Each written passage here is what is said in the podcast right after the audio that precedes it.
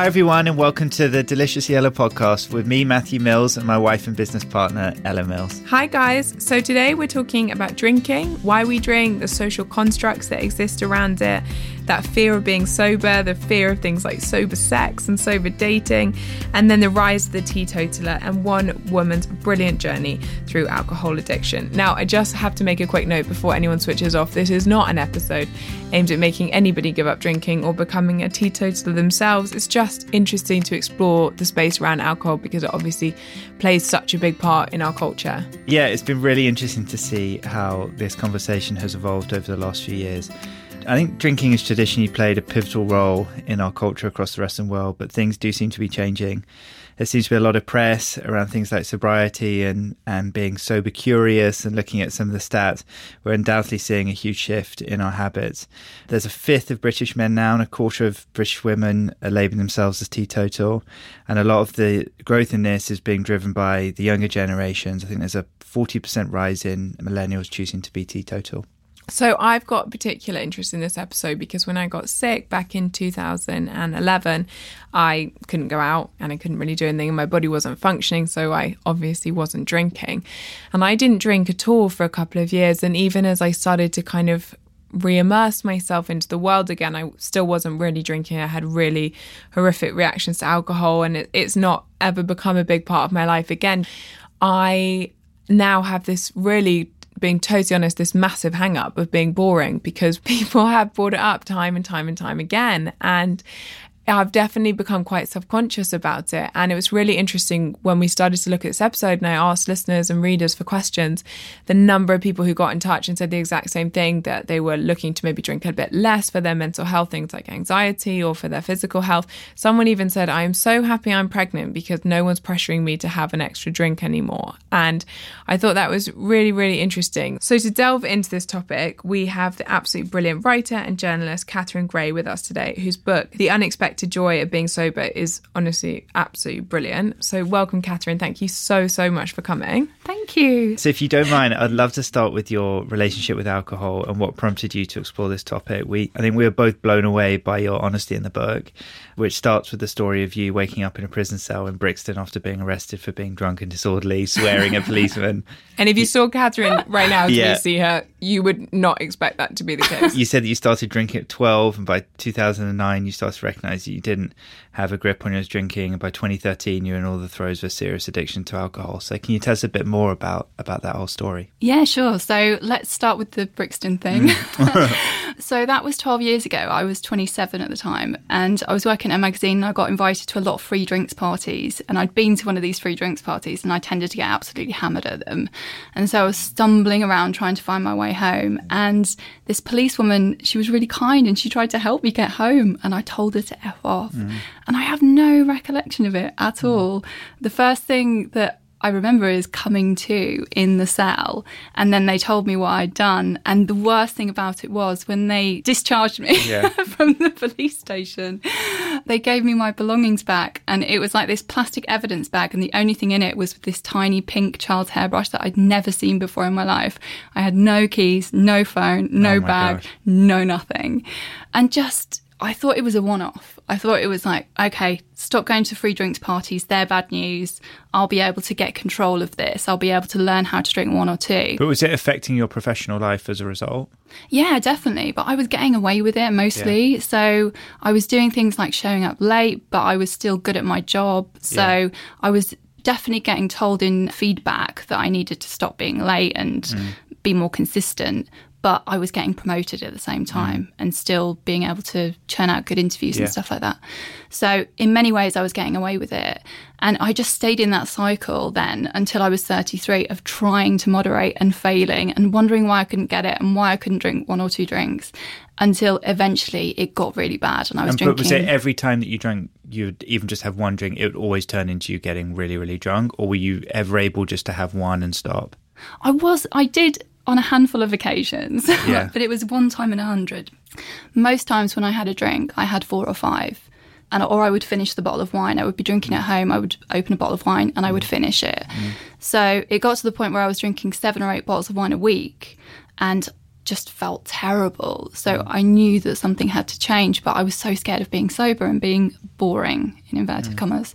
So, one question, because I think we've talked about this a lot, kind of personally and here as well, is I think being really honest with ourselves is really, really, really hard. And I know, like, my only experience kind of in this sort of space is when I was ill, and I just couldn't acknowledge that I was actually quite ill and that I needed to change and I needed to help myself. I didn't want to be a sick person, so I didn't want to admit it. And took me so long to be able to kind of look myself in the mirror and say, You've got to step up, you've got to take responsibility, stop putting responsibility on other people.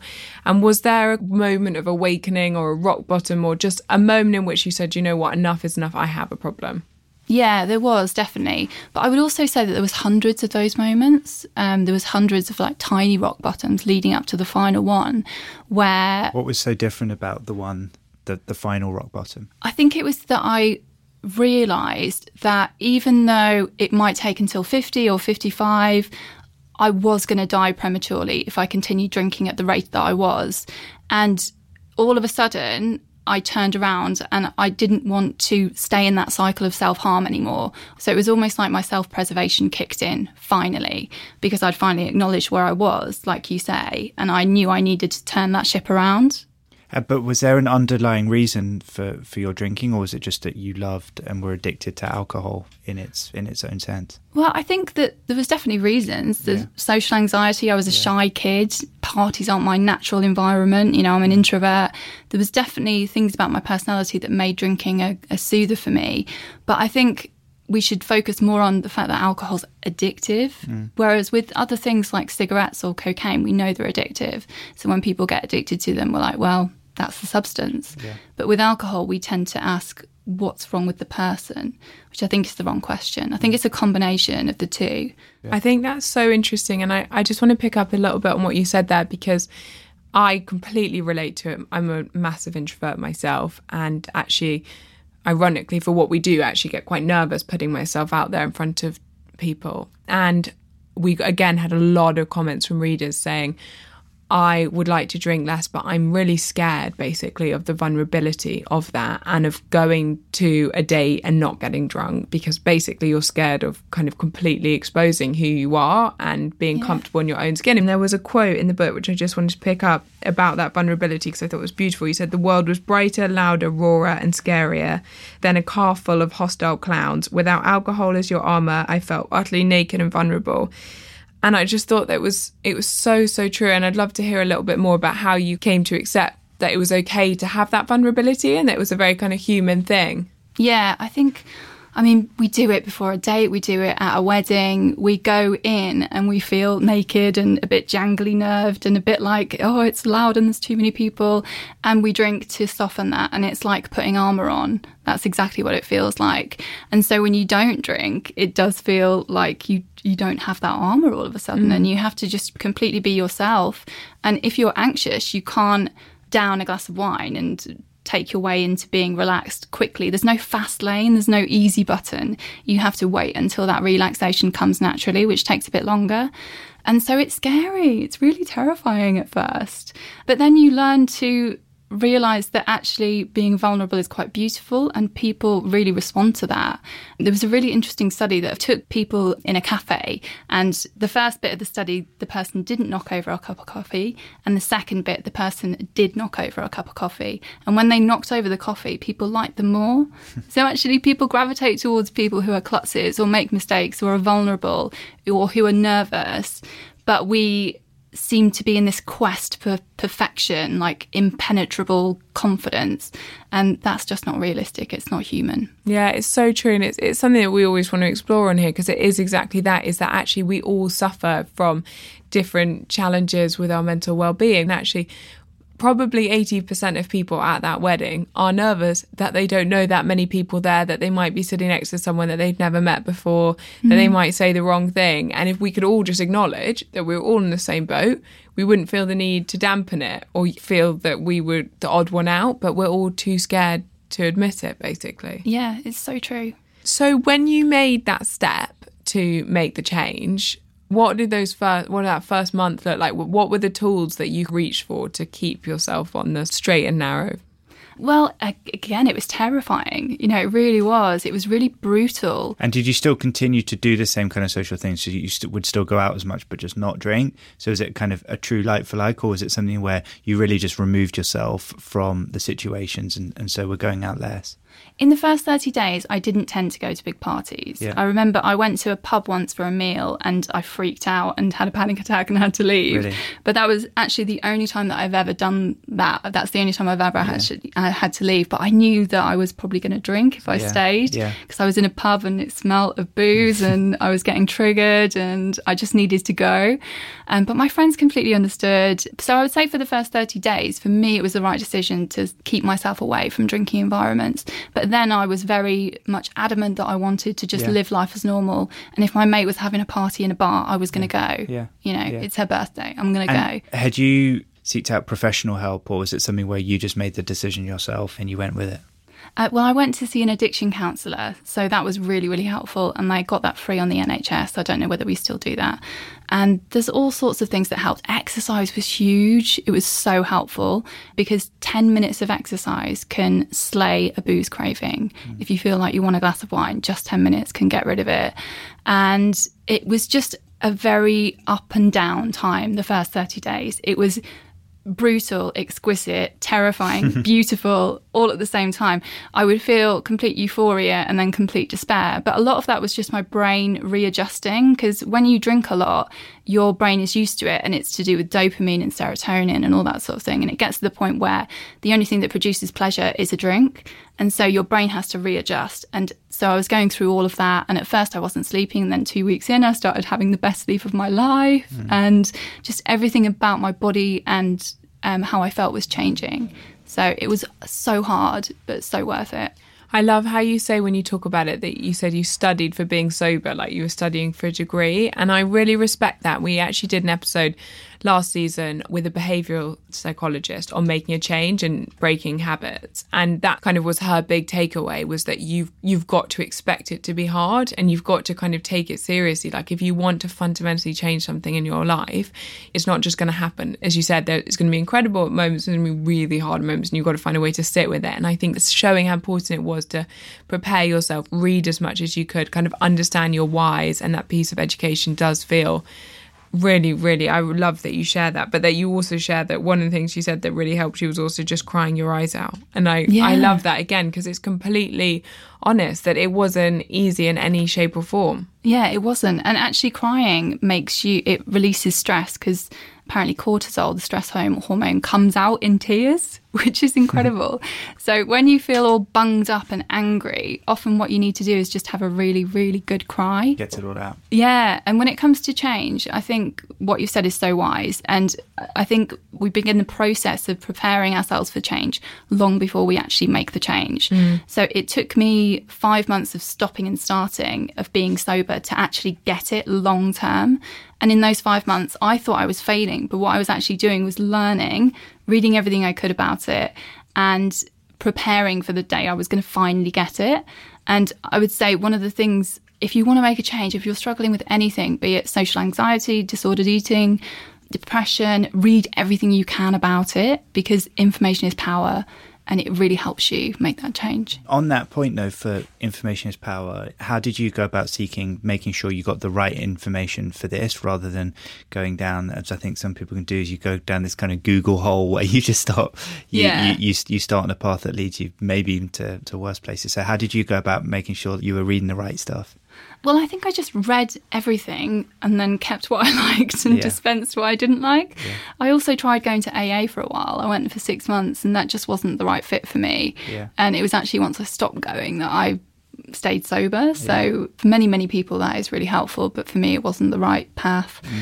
Um, so I would say just try everything and then see what fits and what makes you feel good mm. and what doesn't make you feel good. It's just mm. trial and error, really.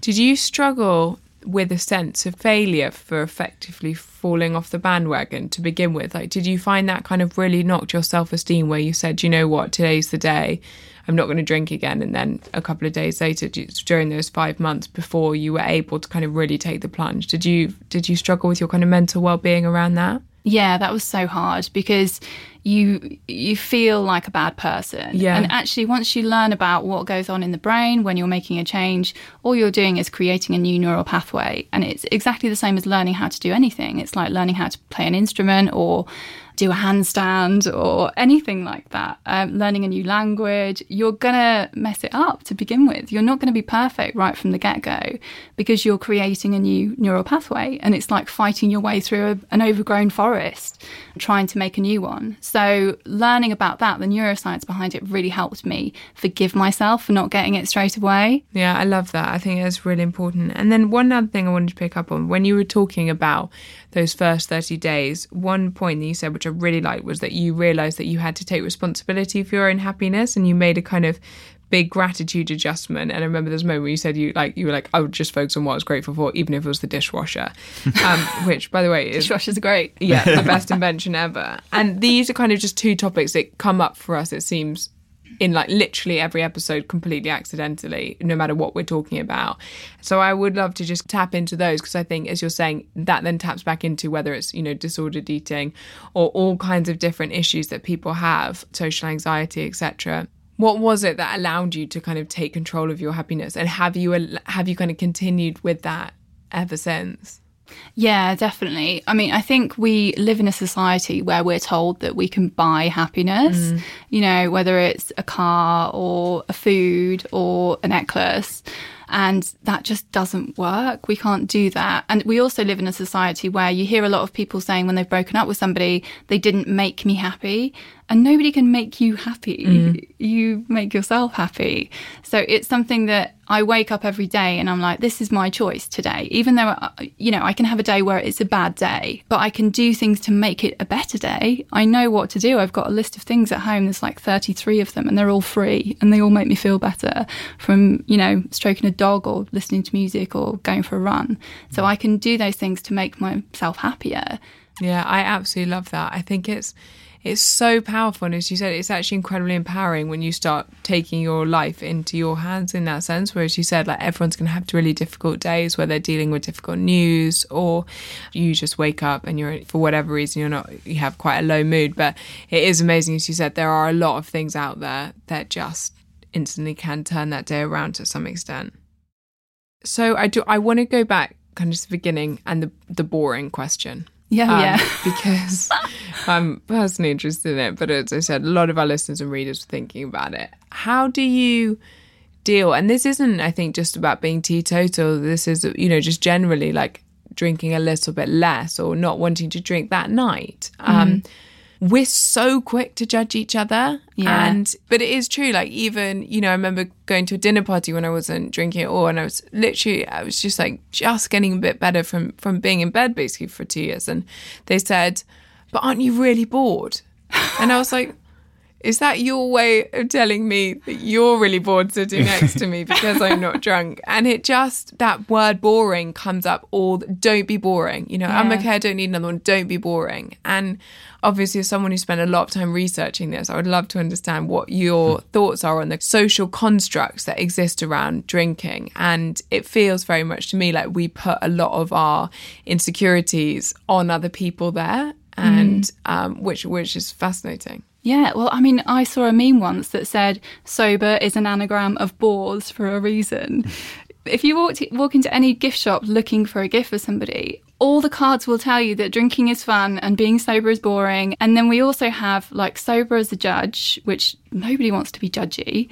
Um, and we have stone cold sober. Nobody wants to be stony and cold either. Yeah. So everything around it, like the language, the merchandise, the messages we get in films and TV, tells us that being sober is boring. And think about Fun Bobby from Friends. Do you remember Fun Yes. Bobby?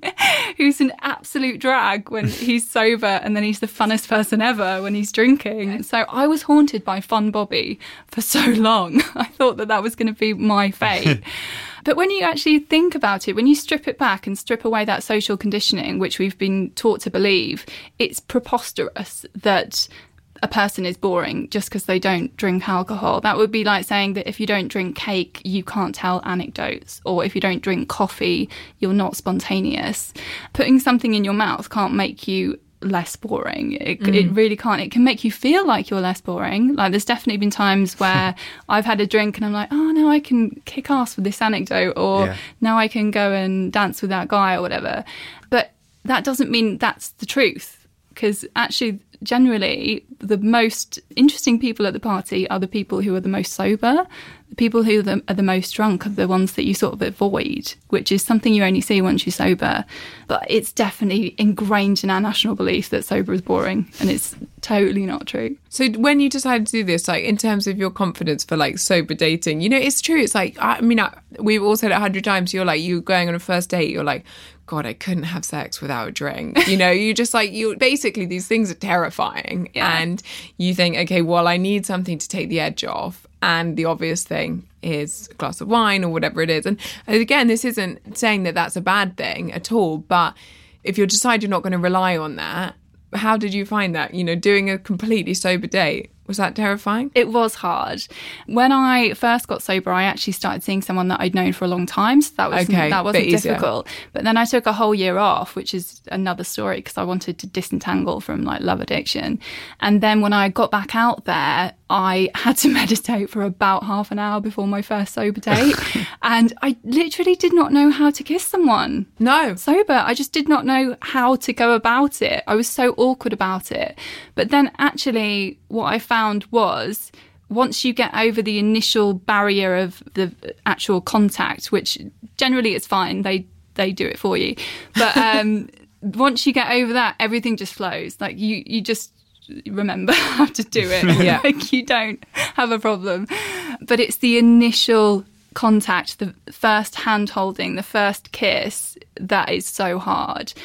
But now I wouldn't even think about it. And it's your norm. Yeah. And actually, that came quite quickly that I just got used to it. And it got to the point where now I'm generally the one who kisses them because I just want to get it over and done with almost. I love that. Come here. Let's just do it. And it's you just learn how to do it. And if you've never done it, then you're not going to know how to do it. If you started drinking when you were 13 or 14, which we tend to in this country, yeah. then you generally didn't kiss people when you were sober. So of course you're going to have to learn how to do it.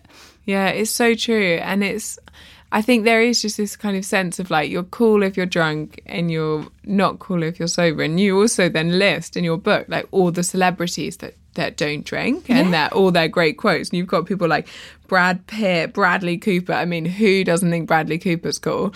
Um, and you know, you've got Colin Farrell, Fearne Cotton, Ed Sheeran, Naomi Campbell, Calvin Harris, Jennifer Lopez. Like, it's a really serious list. And It's just when you look at it like that, and I, I always give people a list of like when people are like, God, veganism's so weird. And I'm like, yeah, but look at all these people that are vegan that you think are really cool. And so now does it change your perspective on it? And it is true. So I, I, I did really enjoy that bit actually.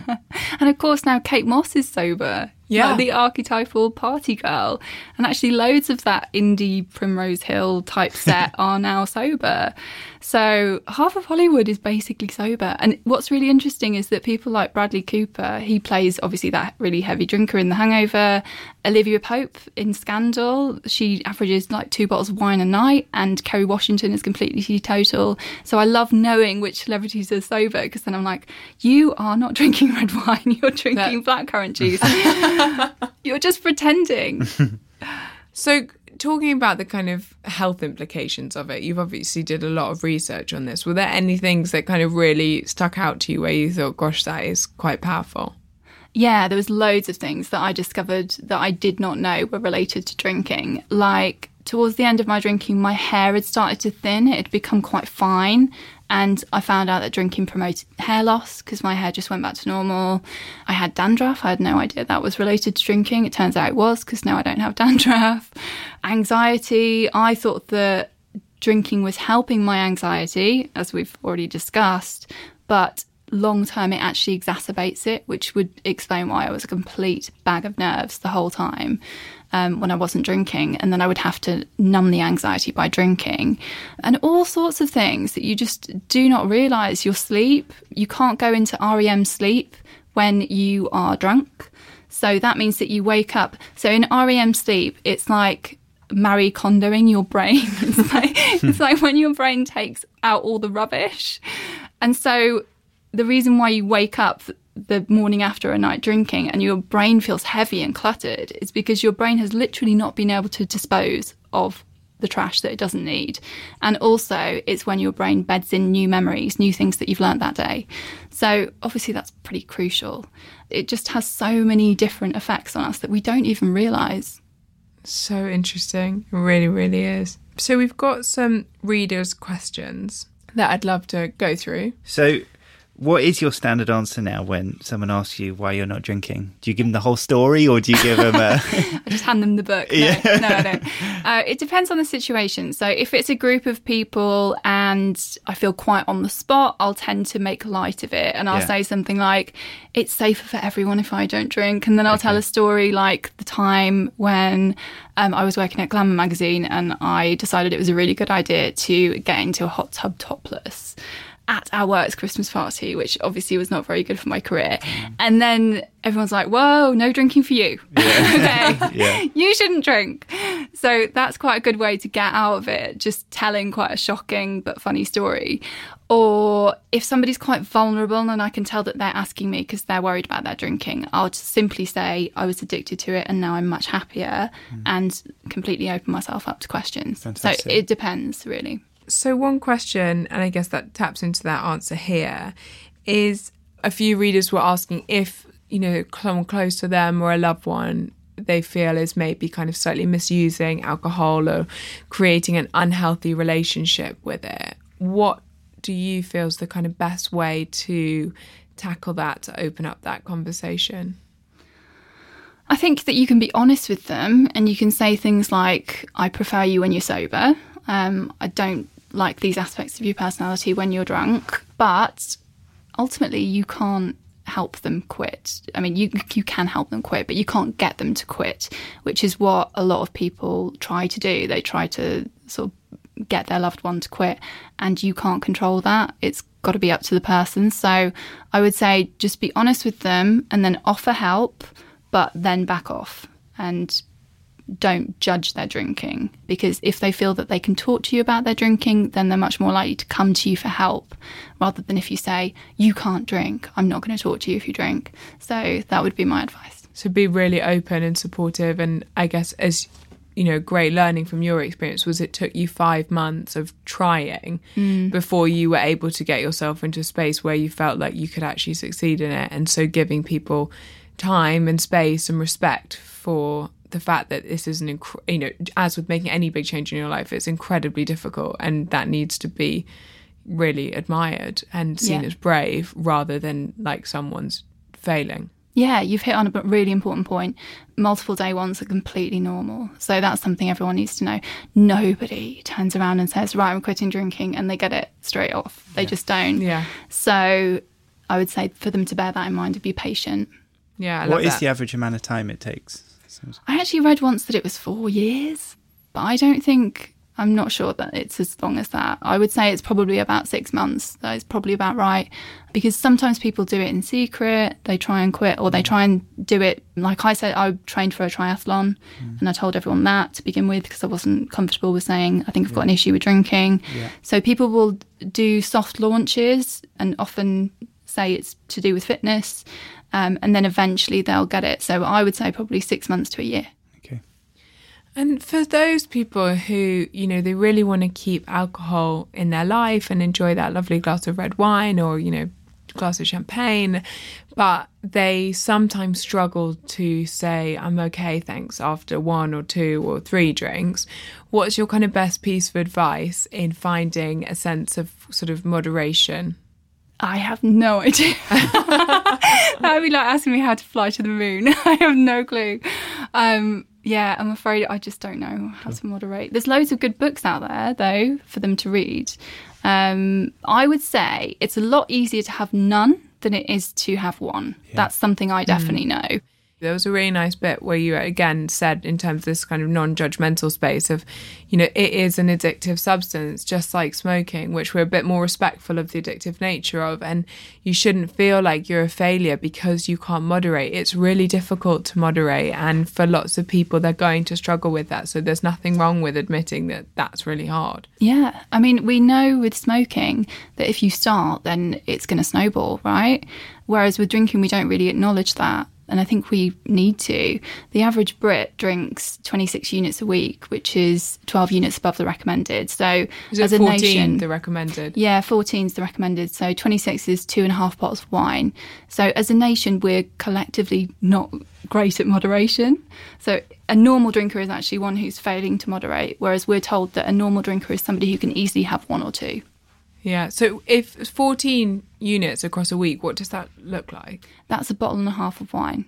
Okay. So Still quite a lot. Oh, I was going to say it's actually not that much across seven days.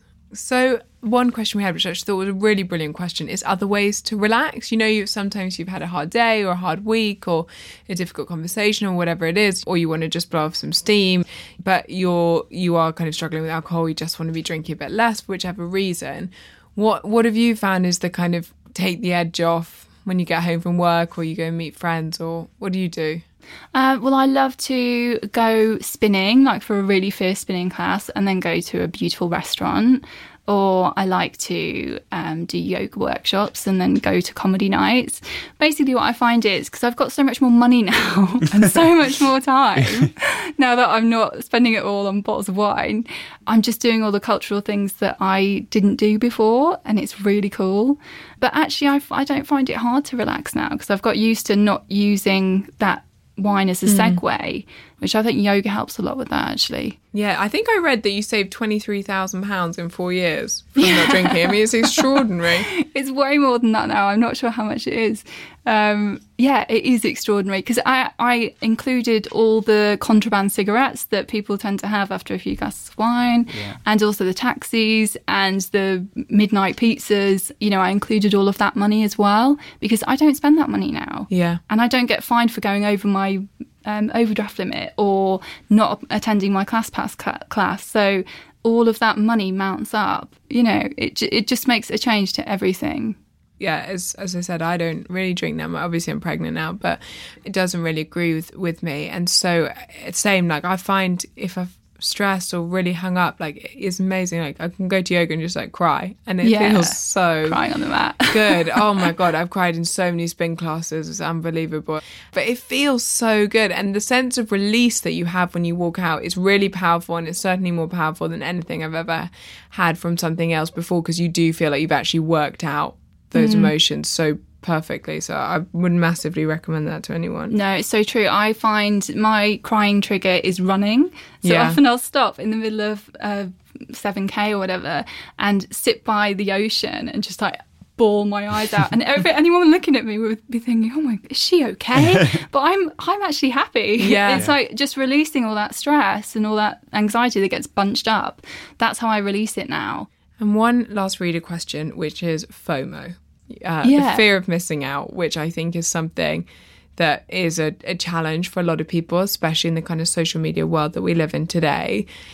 Even I will admit there are times where I know I've gone home at like 11 p.m. and my friends have stayed out, you know, it's a hen party or something till like two, three o'clock in the morning and they have this collective experience together that I am not a part of. And mm. they have these funny stories about those, you know, drunken moments in McDonald's, or this person did this, or this person did that, or the next thing. And, you know, even there are moments where you kind of clock and you think, gosh, you know, am I going to be not as good friends with these people? Am I going to be left out? And again, do they think I'm boring? how how have you kind of managed the the FOMO? Uh, well, in my first few years, I used to try and stay out to the bitter end. Yeah. Because I didn't want to miss out on those moments. And then I soon realized that nothing really good ever happens after 1 a.m. Even though people will recite, like, turn it into a funny story, it is just messy after about that time.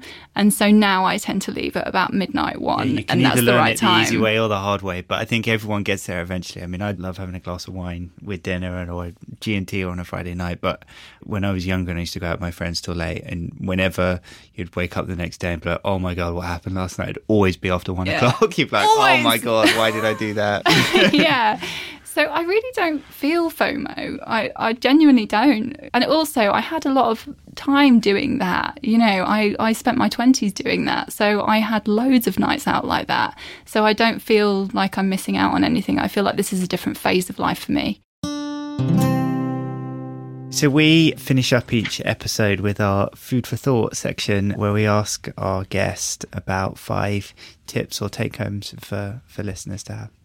Okay, great. So I would say number one would be to remember about the neural pathways. Yeah. And remember that when you're making a change, you really are like building a new road in your brain um, rather than going down the motorway that you've been going down for years and years and years, which is why it's difficult. Number two, there's a really interesting study that shows that when you do make a change, after 66 days, it becomes habit. So when people quit drinking for 30 days, they're not getting to the bit where it's easy. So even though I love dry January, I think people should take three months off. So that's something that Okay. I'd ask people to remember. Yeah. And I would say it's so important if you quit drinking to create a booze free haven at home because we have drinking pushed at us everywhere from the supermarket to play dates. Even pregnant women get pushed to drink. oh, I yeah. People are like, "Don't you just want some?" I know. Like, no, I don't just want some. One of my friends was about seven months pregnant. She went to a party and she ended up holding a glass of Prosecco because everyone was so annoyed that she wasn't drinking and pretending that she was drinking it because she got such a hard time. That has fascinated me, honestly, beyond belief. Yeah, so I would say it's really important to create a space at home where you can relax, even if it's just that you don't keep the craft ale or the Sauvignon Blanc that you like to drink, so that you don't have to think about it. Um, and I would say to tell people that what you're trying to do, whether it's three months off or you want to do forever, and ask for their support rather than grief um, to do shots. And finally, I would say exercise because just 10 minutes can get rid of a booze craving. Hmm. That's so cool. And you can go to cry in a spin class Yeah. and everything Yeah. will feel fine. Cry by the beach. Well, Catherine, thank you so much. It was so insightful. And I think, you know, that everything we've talked about is obviously so applicable if you are struggling with a relationship with alcohol, or just wanting to drink a bit less. But it's so applicable to anything in life about making a change and kind of taking control of, of your life and the way that you're living and your happiness as a result. So, so appreciative of your honesty and sharing your experience. Thank you so much for coming in. Thank you for having me. It's been a joy. Um, and Catherine's book is The Unexpected Joy of Being Sober, and it is is a really, really brilliant read. So I massively recommend it. And if you have enjoyed this, then please do rate us and review us because it makes all the difference in the charts. And please do share it with your friends if you think it would be helpful. And please also come back next week, next Tuesday, for our next episode. Have a lovely, lovely day. Bye.